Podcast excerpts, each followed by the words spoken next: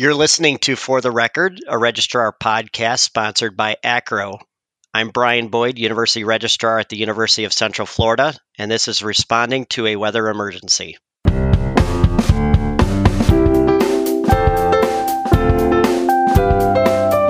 Hello, welcome to For the Record. I'm Doug McKenna, University Registrar at George Mason University. And I'm Sarah Reed, University Registrar at UC Berkeley. I don't think it's overstating it that all of us have been through some things over the past few years. There's been a lot. And each of our offices have had to shift and adapt in response to many and varied challenges our institutions have faced. Today, we're going to be talking about one specific kind of external challenge, and it's one that more of us are increasingly likely to have to deal with in the future, and that's a weather emergency. Our guest today is Brian Boyd, the University Registrar at the University of Central Florida. And we're going to be using that recent experience with Hurricane Ian as a backdrop of our discussion. Brian, welcome to the podcast and thanks for being here.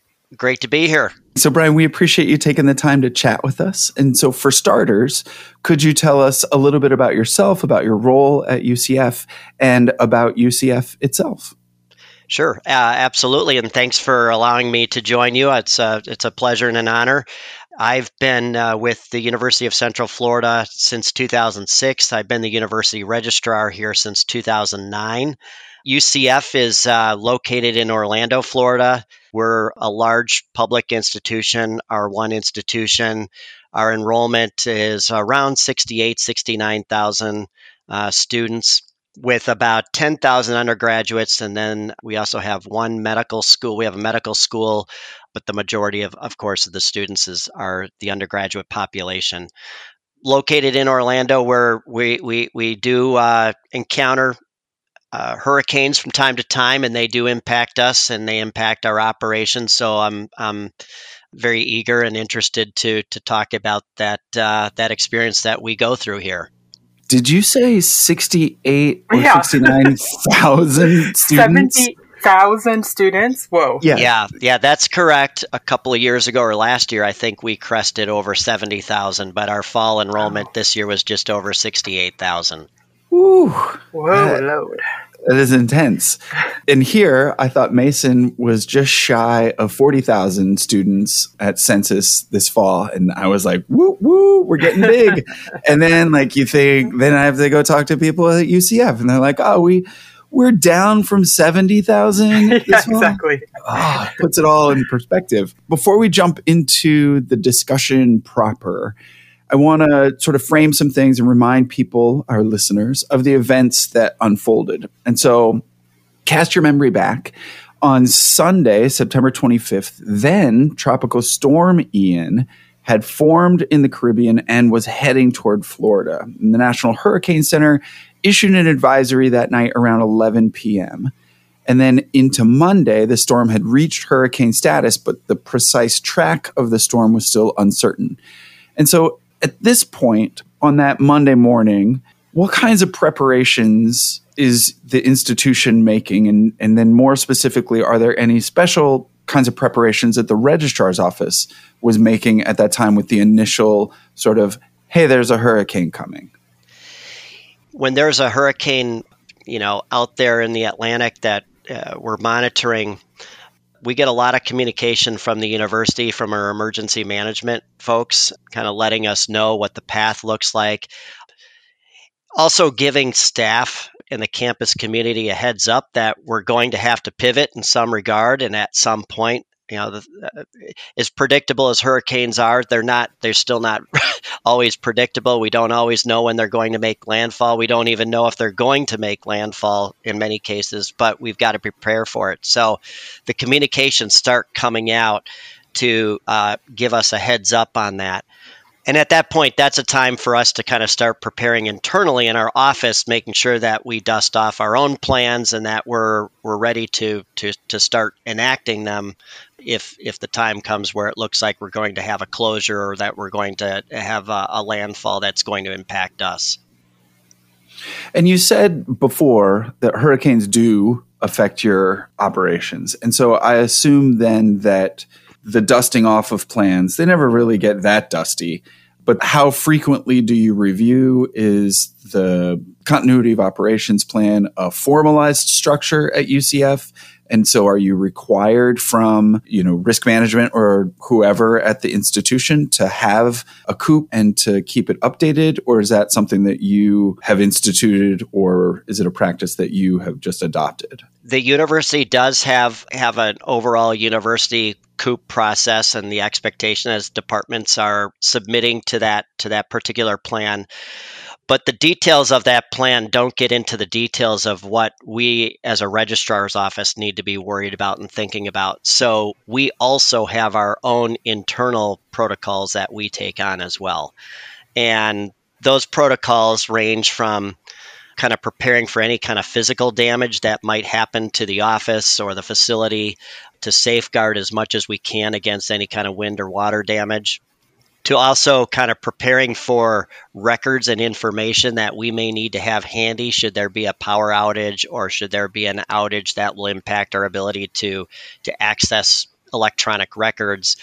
And also important is a communication plan so that we are prepared to be able to communicate with each other when we're not in the office during that period of time during the closure this is really great. You've done a spectacular job hitting all of the sort of pre prepped questions that I had hashed out. I was like, I'm going to need to talk about communications plans. We should ask about where are records stored? How are records accessed? You mentioned the communications from the emergency management team. Two parter question here. What is your, as the registrar, involvement in an ongoing basis with the emergency management team? And then what does that relationship look like during a time of crisis like a weather emergency? They have offered us opportunities to even have a seat in the Emergency Operations Center. We have not had to do that. Our office has not had to be represented in that particular space during the actual storm itself but we do play a, a pretty active role when there's an imminent storm starting to i start to get a lot of questions about what the class schedule looks like. Uh, what what's the what's the volume of, of enrollment on campus at this time of the day versus this time of the day or this day of the week? So right. we have a lot of opportunities to kind of share that information and that input during during that kind of lead up time. The university also has an emergency operations committee and that's the group that kind of comes together and they make decisions on when are we going to close? When is the communication going to go out about the closures, those sorts of things. I don't sit on that committee, but I get a lot of a lot of those lead up kinds of questions and information from that group that I think then they take forward and use in their in their final decision making. Can you walk us through some of your registrar's office pre-emergency prep plans? It sounds like this is really fleshed out well, and that's why you can execute well. But for those of us who maybe don't have that, what what does that look like? Uh, especially your communication with on the ground, you're in an emergency, and you're communicating with your key colleagues. One of the things that we do is, first of all, we've got to download some information that we, we kind of make the assumption of the worst case scenario that our access to our electronic resources is going to be cut off in a worst case scenario. So we prepare for that worst case scenario. And there's some key information that perhaps we may not need in the registrar's office, but other folks on campus will need from us. Information such as a class schedule, information such as what is a specific student's class schedule look like? And what are the emergency contact what's the emergency contact information for those students? So as part of our kind of preparation processes we download that information and secure it. So we encrypt it so that it's safe. But we prepare that, and there's a few of us that carry that information around as part of our kind of drive off kit, so to speak, that we take with us and that information.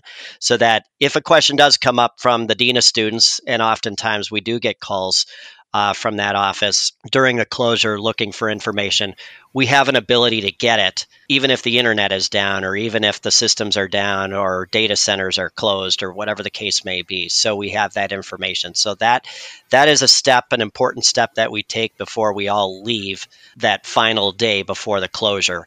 Within our department, we also kind of take some measures to physically protect the assets as much as we can.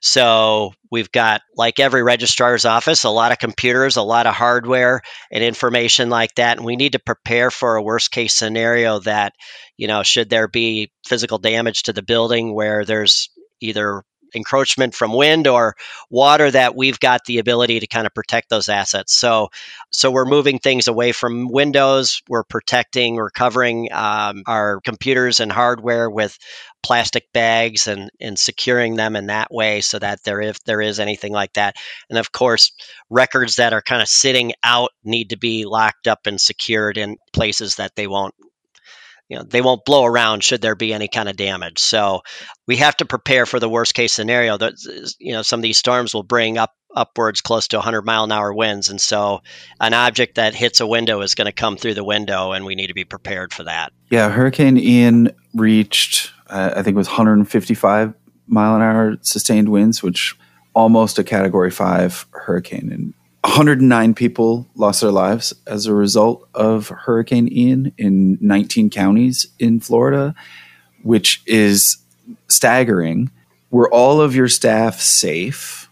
And how did you go about checking in on staff either during or immediately following the storm? To answer your first question, it, the quick answer is yes, they were safe but I can't. But I can say that uh, some of them were impacted in uh, pretty devastating ways. So they were physically safe. They, you know, they were okay after the storm, but they did suffer some pretty significant impacts. And I've got one employee in the office that's still displaced out of from her home right now, and um, some of them have suffered some pretty severe kind of property damage and that sort of thing. But during you know after the storm it seems like hurricanes in orlando hit us at night always in the middle of the night it's like the, the least fun time for that to happen.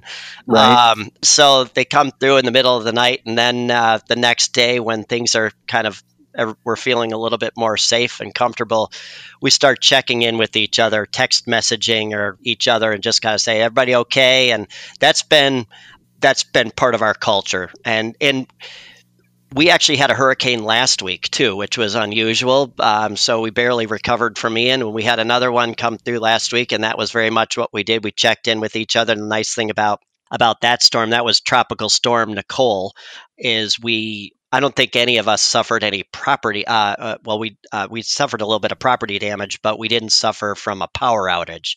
So we had it was easy to communicate with each other and and and that sort of thing. But te- checking in with each other is very much part of our kind of part of our process. We've got a big office, so we kind of rely on supervisors to to do that, and then we kind of check in with each other and make sure everything's everybody's okay. So early on in the day, by that point in time, I know that everybody's kind of heard from everybody else, and and and and we're all in in a good place. So, got it. Um, you mentioned Tropical Storm Nicole, and I just want to tell everyone that as we were trying to schedule this recording, I reached out, hey, let's get together to talk about a weather emergency. And I got out of office replies that said, our institution is closed due to Tropical Storm Nicole. Yeah. So I was like, uh, perfect timing. Yeah. It's, it's how we do. And, you know, storms like that are not common in November. We're not used to seeing anything like that. I always kind of assume that once we get through October, we're, we're good to go and maybe even September. But certainly we, we we were well well rehearsed after Ian, so we were ready for for the next one. Did you and your team do any type of like obviously there's plans in place, but were there any actual like simulations or pre prep that was kind of actually forcing folks to really think through in real time what would we do in this moment? A lot of that kind of simulation uh, is really kind of happening when we know the storm is is imminent. So we usually mm-hmm. know a week out that there might be a, a concern, and so we start to have those conversations and get people thinking about what it is that they need to do to prepare. And as a university, our goal is to get the university prepared as quickly as possible so that we can send people home so that they can prepare their homes and get ready at home. we don't want to be in a situation where employees don't have the ability to kind of prepare and and uh, get their own homes in order, as well as students. The other piece of it is the students. We want to try to give students as much of an opportunity to go back home uh, or to wherever it is that they wish to be in a safe place in preparation for a storm. But if they there are some that can't leave, and if they can't, then we've got spaces on campus that are designated as uh, shelter space for those students. And then, with regards to communication about evacuation, that sounds like that's a decision that's made with this emergency uh, management team, and you're informing them of just classes and things like that. Are you actually part of the decision makers with that at all in any way? Do they consult you and say, "We're looking at this window of time what's your recommendation? What they'll do is they'll they'll ask for data, usually related to enrollment or scheduling information, and trying to trying to find the ideal window of time that if they do implement a cancellation that it's that it's going to impact as few few as classes as possible but as safely as possible. So i'm providing the information but i'm not necessarily providing uh, a recommendation or you know a decision or anything like that. It's just but we're there we stand by ready to provide that information. Let's talk about classes for a second because it seems like if you're going to send everybody home and give them the opportunity to shore up their own house or seek out high ground, classes are going to be canceled. Who communicates that to the faculty and to the students? And then when it's safe to return, does the registrar's office then attempt to reschedule missed classes?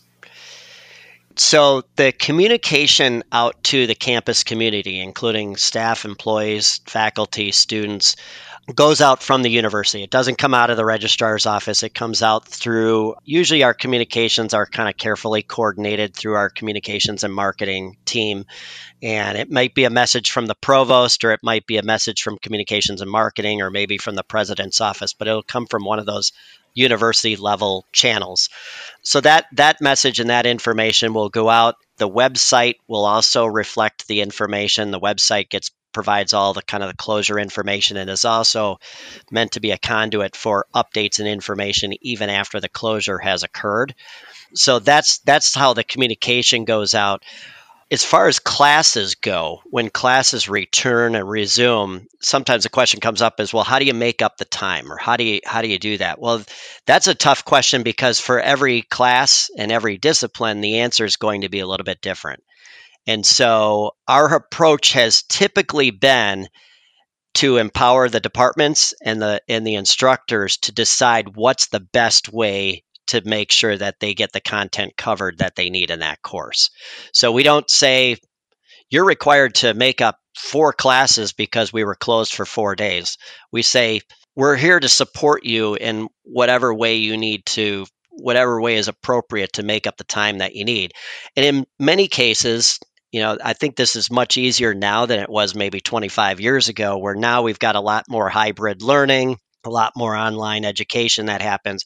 And so instructors can can move and migrate and pivot their activities into an online environment where they can play catch up without having to impose kind of scheduling constraints that might affect students with their other classes and things like that. So that is often the option, but the registrar's office stands by ready to help with any kind of scheduling needs. So if an instructor comes along and says, "Look, I need to I need to schedule some additional makeup time and and we're going to have to do it at, you know, these particular days or these particular times, we can help them get a reservation for space. It might not be in the same classroom. Uh, there's a good chance it won't be in the same classroom, but we can get them the space that they need and help them with that. And so that's that's been kind of the the approach is if you need help getting space and time, we stand by ready to do that. But as as a department and a college and a faculty individual faculty members you're in the best position to decide what's the best way to make up that you know to, to get that instruction covered and get that content covered for your students. And actually brian that's a, that's leading me to another question. So i used to work in a law field and law schools and we were always managing exams. And so when crises arose we were constantly thinking about how does this affect exams and grading. Now i know ian arrived at a time when maybe maybe midterms were happening but if midterms or final exams were occurring and there were a hurricane, there was a hurricane, what kind of procedures are in place for that? How would you guys handle something like that? We've never had to do this at UCF. We've never had to change our calendar to where we've needed to extend the semester. We usually have got enough kind of extra days on the calendar to be able to allow for uh, for a closure like this. But th- that did happen. I mean, in in terms of Hurricane Ian, one of the things that happened kind of post storm is we had a process where the university had a process, not the registrar's office per se, but the university has a process where students can submit a report to our student care services team and indicate that they were impacted by the hurricane in in some some negative way and that does two things. Number one is it lets the university know that that student might need some particular additional support in some regard.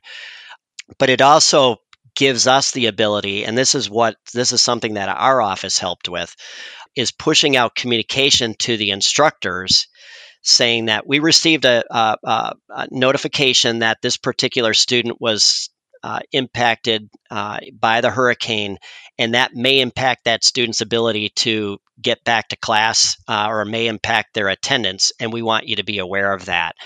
And so we've got a lot of I would get a lot of responses from faculty we didn't we didn't expect and we didn't ask for responses from faculty. We just simply wanted to let them know which students in their classes were impacted and that gave us the ability to do that. And they seemed very appreciative of it. Um, and many of them were also appreciative of just knowing the fact that the student was reaching out and getting support from the university for it as well.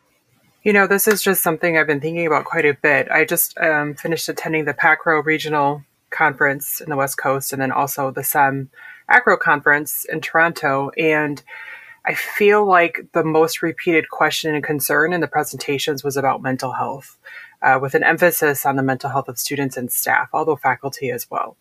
You had mentioned that in your office, at least one staff member is displaced, you know, for many months. And I imagine that there's just a psychological toll of having to prep and be aware. And is it happening? Is it coming here? And this repeated, you know, with increased weather disasters, this repeated stress on top of the stress of the pandemic and in some places you know you know rents are going up over here in the west coast and so there's that stress of just like financial stability so there's just been a lot of pressure i think for all of us these last few years and and beyond with regard to that anxiety and that stress, what resources is your institution regularly doling out in situations like this? How are they helping students, faculty, and staff with this kind of stress and recovery from disasters?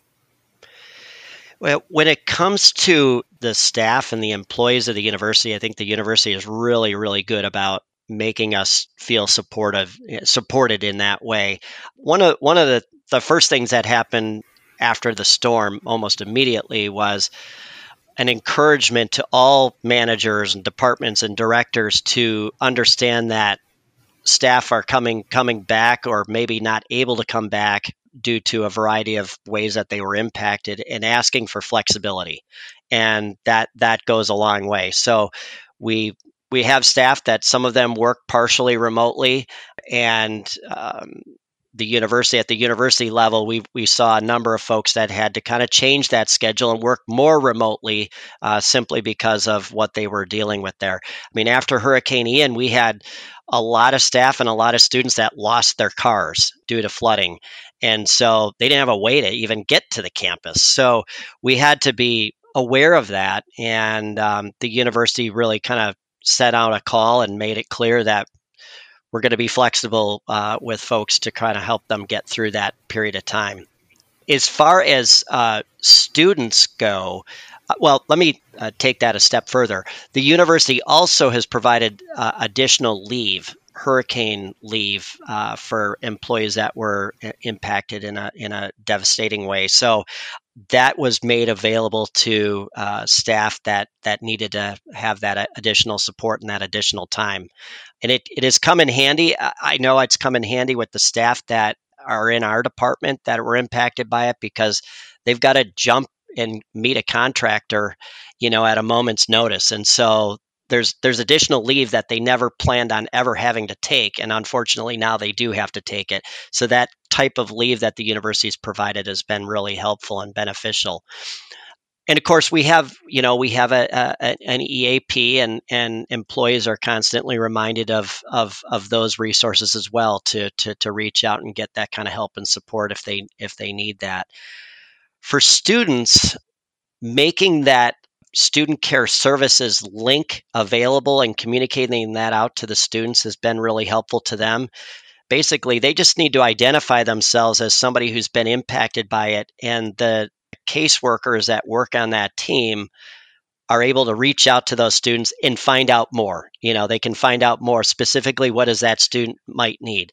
It it may be financial support, it might mean food, it might mean housing, it might mean mental health support and they can provide that kind of help to the to, to the students. We've capitalized off of that and this is a new this is kind of a new process within our department since we did this is eh, with those communications that we push out is we use those inquiries as our source of identifying the students that we need to notify instructors about and um, and that's been particularly helpful Brian, we've been using Hurricane Ian as sort of the backdrop for this conversation. And obviously, it was a significant storm, one of the most powerful and one of the more deadly storms in recent history. But hurricanes for Florida, hurricanes are not the only kind of weather emergency. And so, right now, Buffalo is being buried under two and a half to four feet of snow as recently as uh, this past summer, California has had to deal with uh, fallout from wildfires. And so, as we think about what are sort of the transferable ideas from emergency response, what are your recommendations for registrars, wherever they are, and whatever particular weather related threats they have to deal with? What are your recommendations to them for how to prepare? You know the number one thing i think is as registrars we need to think about how we can deliver the services that we deliver outside of our office. And i think we all learned that from the pandemic. That was in, in many ways that wasn't a weather emergency but that was something that impacted everybody across the country in in in very much the same way, where we needed to make a very fast pivot and figure out how we were going to del- deliver our services. And I think that pandemic has also kind of helped us in many regards in being prepared and being rehearsed in how we handle some of these other types of, of, of obstacles that we might encounter. So I think certainly a preparation for how we might deliver those services and and different campuses and different universities are going to have different resources um, available to them to be able to do that. And so the the ability to to have the records available to you that you need to be able to have or the uh, the processes or the forms that you might use that information needs to be and those resources need to be kind of thought through in terms of what what do we need to have if we have to have any kind of extended time outside of the department or off the campus the other is i think the coop really is important, especially to do ahead of time. Don't don't don't wait until storm season to do it. Um, don't that's not that's not the time to be doing it. Spend the time working through it ahead of time, and because when you have an impending storm, you're not going to have time to think about all the details, and you're going to miss a lot of them.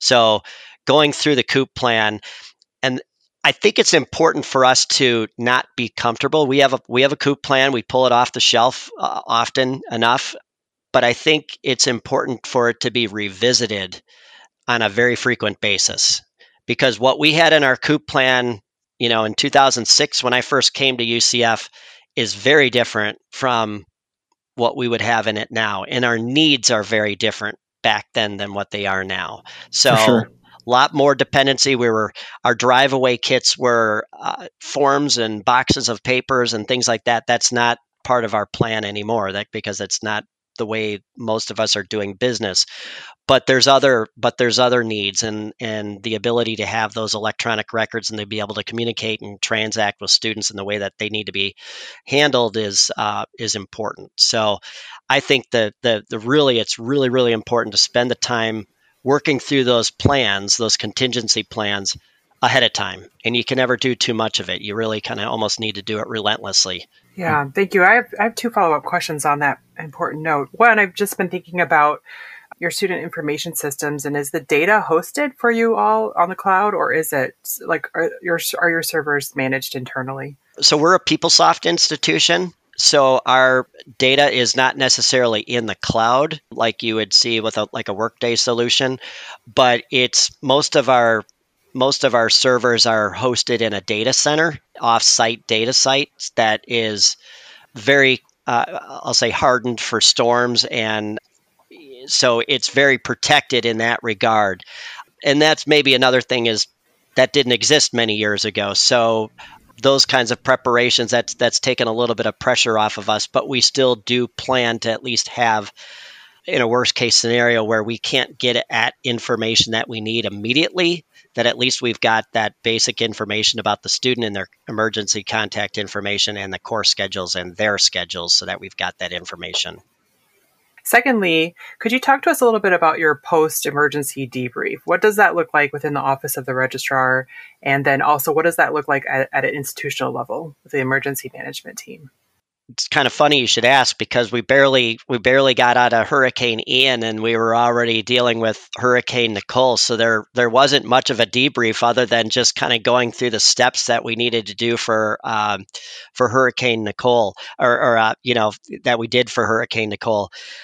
Yeah, it, it's often a as you go through these things, you learn new things and you learn new things that you need to incorporate as part of your plan moving forward. So one thing that I learned in, in prep, you know, to prepare for the future is we had a lot of students that were impacted. In fact, there's two specific apartment complexes in the neighborhood of the university that were absolutely flooded and annihilated. And the students, Oof. hundreds and hundreds of students were impacted by that. And so I was called upon to pull a lot of information together and kind of help with a communication campaign. So being ready to do that so that I've got those queries ready to go, I think is is important. So those are things that maybe we didn't have to worry about before, but we do now. And um, as we as we learn these new things, we add them to our plan and we communicate. So I talk with my senior team after after a storm like this, and we talk about some of the things that worked well or if we got caught you know by surprise by something let's make sure we add this to our plan so that we're ready for it next time and i think i think that happens at the university level at a high level i think with our emergency operations committee i believe they do that but it's really important i think to happen within all departments of the university to to be able to do that you have to consider these operations plans as um, these con- continuity of operations plans as um, living documents that are always changing. Yeah, thank you. That they've been t- beating that into the SEM conference. I feel like I've just been like, yes, I need to, I need to work on these areas because, right, if you are not um, flexible and and revisiting, then it's just static and it's not effective. Well, so Brian, I'm thinking about you and these 70,000 students and knowing that a university registrar job is never without challenges and even more so, you know, as you said, Doug, in Florida or here in California where there's fires and just in general. I mean, I don't know any registrar who isn't either at capacity or is has not had to constantly pivot, right? That word that we're all dreading saying, like pivot, pivot, pivot. Yeah. Um, for these rising challenges. How do you personally manage fatigue, right? Staff fatigue, your own internal fatigue, and how do you build in time for reflection and recovery? I think it's important for us to kind of set aside time for retreating, whether it's a formal retreat or whether it's just time where we can just kind of talk without a formal agenda or uh, just kind of process things like that. I think that's particularly important.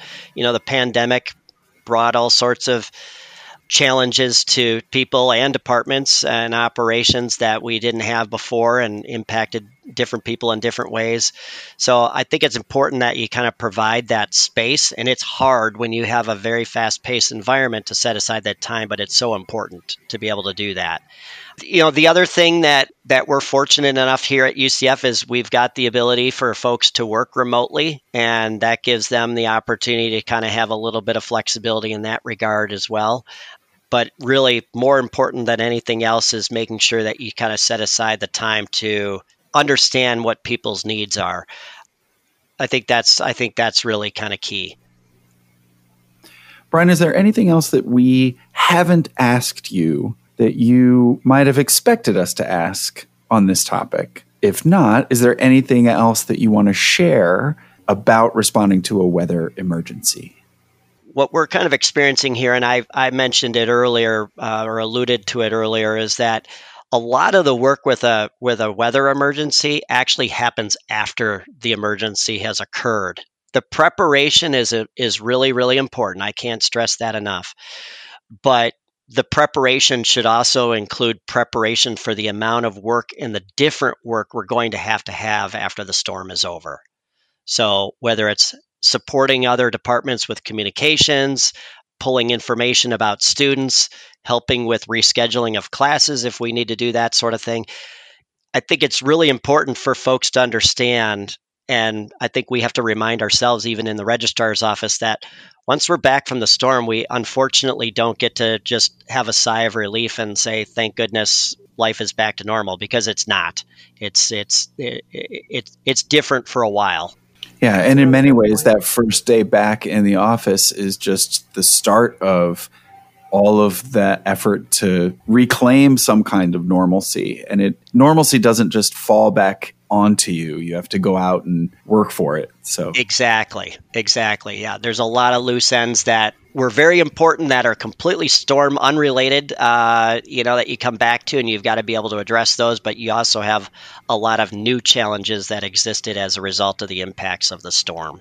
Brian, could you just give us an idea from your perspective, just from Ian? You know, how many months do you think it's going to take for you guys just to get a little bit settled on that and back to the normal work in quotes that people can't see? I'm I'm doing. Yeah, I feel like we're not going to feel like it's in the it's it's it's far enough in the wake of things until we get somewhere into the next semester. And the reason why I say that is there's a couple things. I think we still have students that are realizing that they're impacted. They may not have realized it early on, or they may have thought that they could kind of fight through whatever challenges that they had, and now now those challenges are kind of becoming more more acute for those students.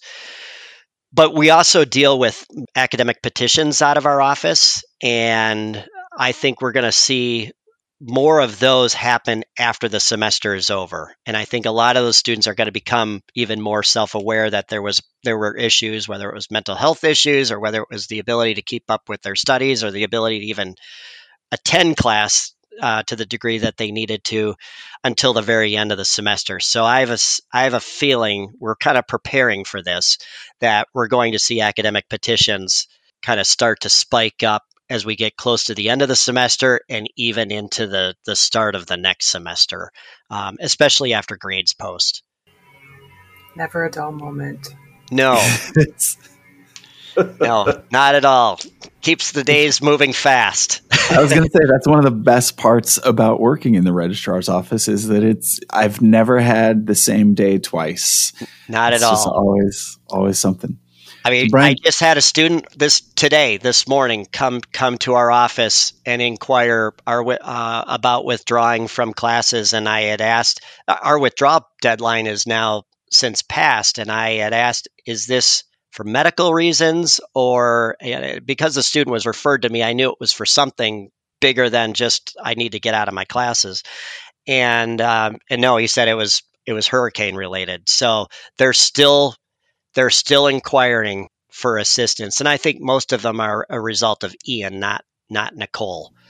Uh, so, and I mentioned the withdrawal deadline. That that is one thing I didn't mention earlier is that the university did extend its withdrawal deadline out. We extended it by a week, and the idea behind that was, I mean, that was November fourth is what we extended it to. So that was a month after the hurricane was over but the idea behind that was is we wanted students to be able to have additional time to talk with their advisors to make yeah. informed decisions because our withdrawal deadline in October might have prompted some students to make a rash decision and drop all their classes when maybe they didn't need to. And so giving them that extra time gave them a little bit more time to kind of do their research, figure out where they're at with everything, and talk with their instructors, talk with their advisors, and make an informed decision about whether or not to withdraw. That makes a lot of sense. And mm-hmm. I appreciate your bringing it back to the student support and centering the student experience in all of the work that goes along with this and all of the work that registrars do. So thank you for that. And there's one other one other Yeah, if I may please. one other Yes. important point that I did not make in terms of as we talk about preparing for the storm.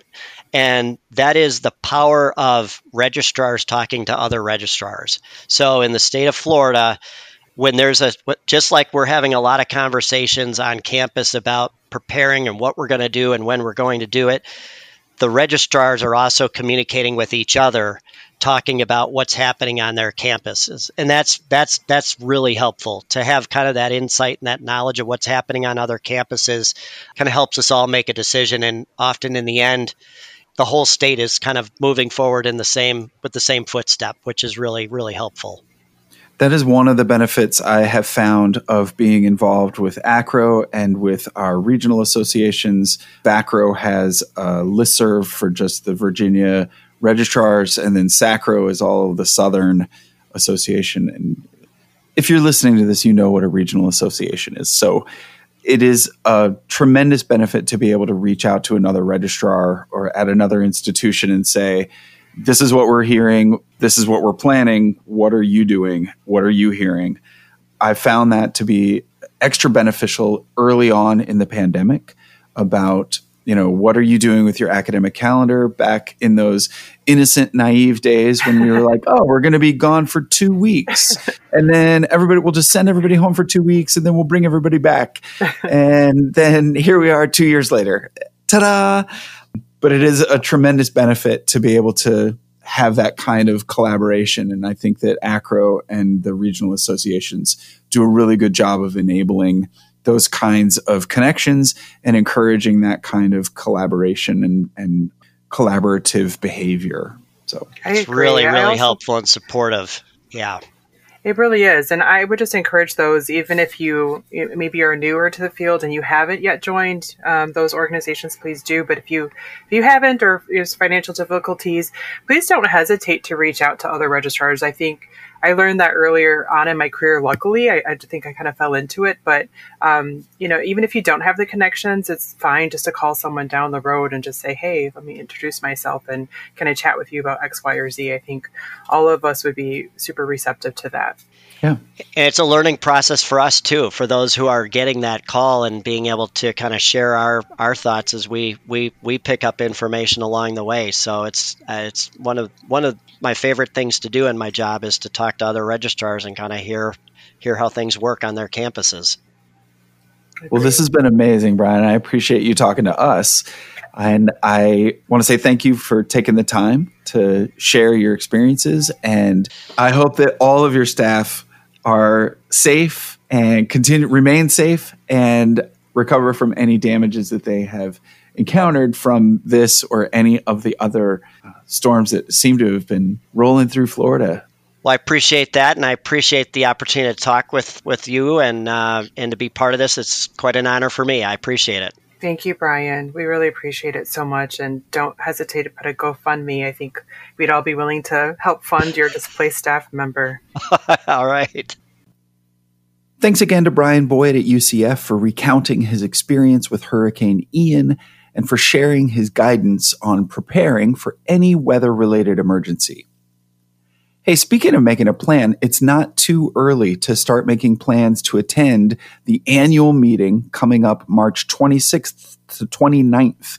That's hard to say, 26th to 29th, 2023 in Aurora, Colorado.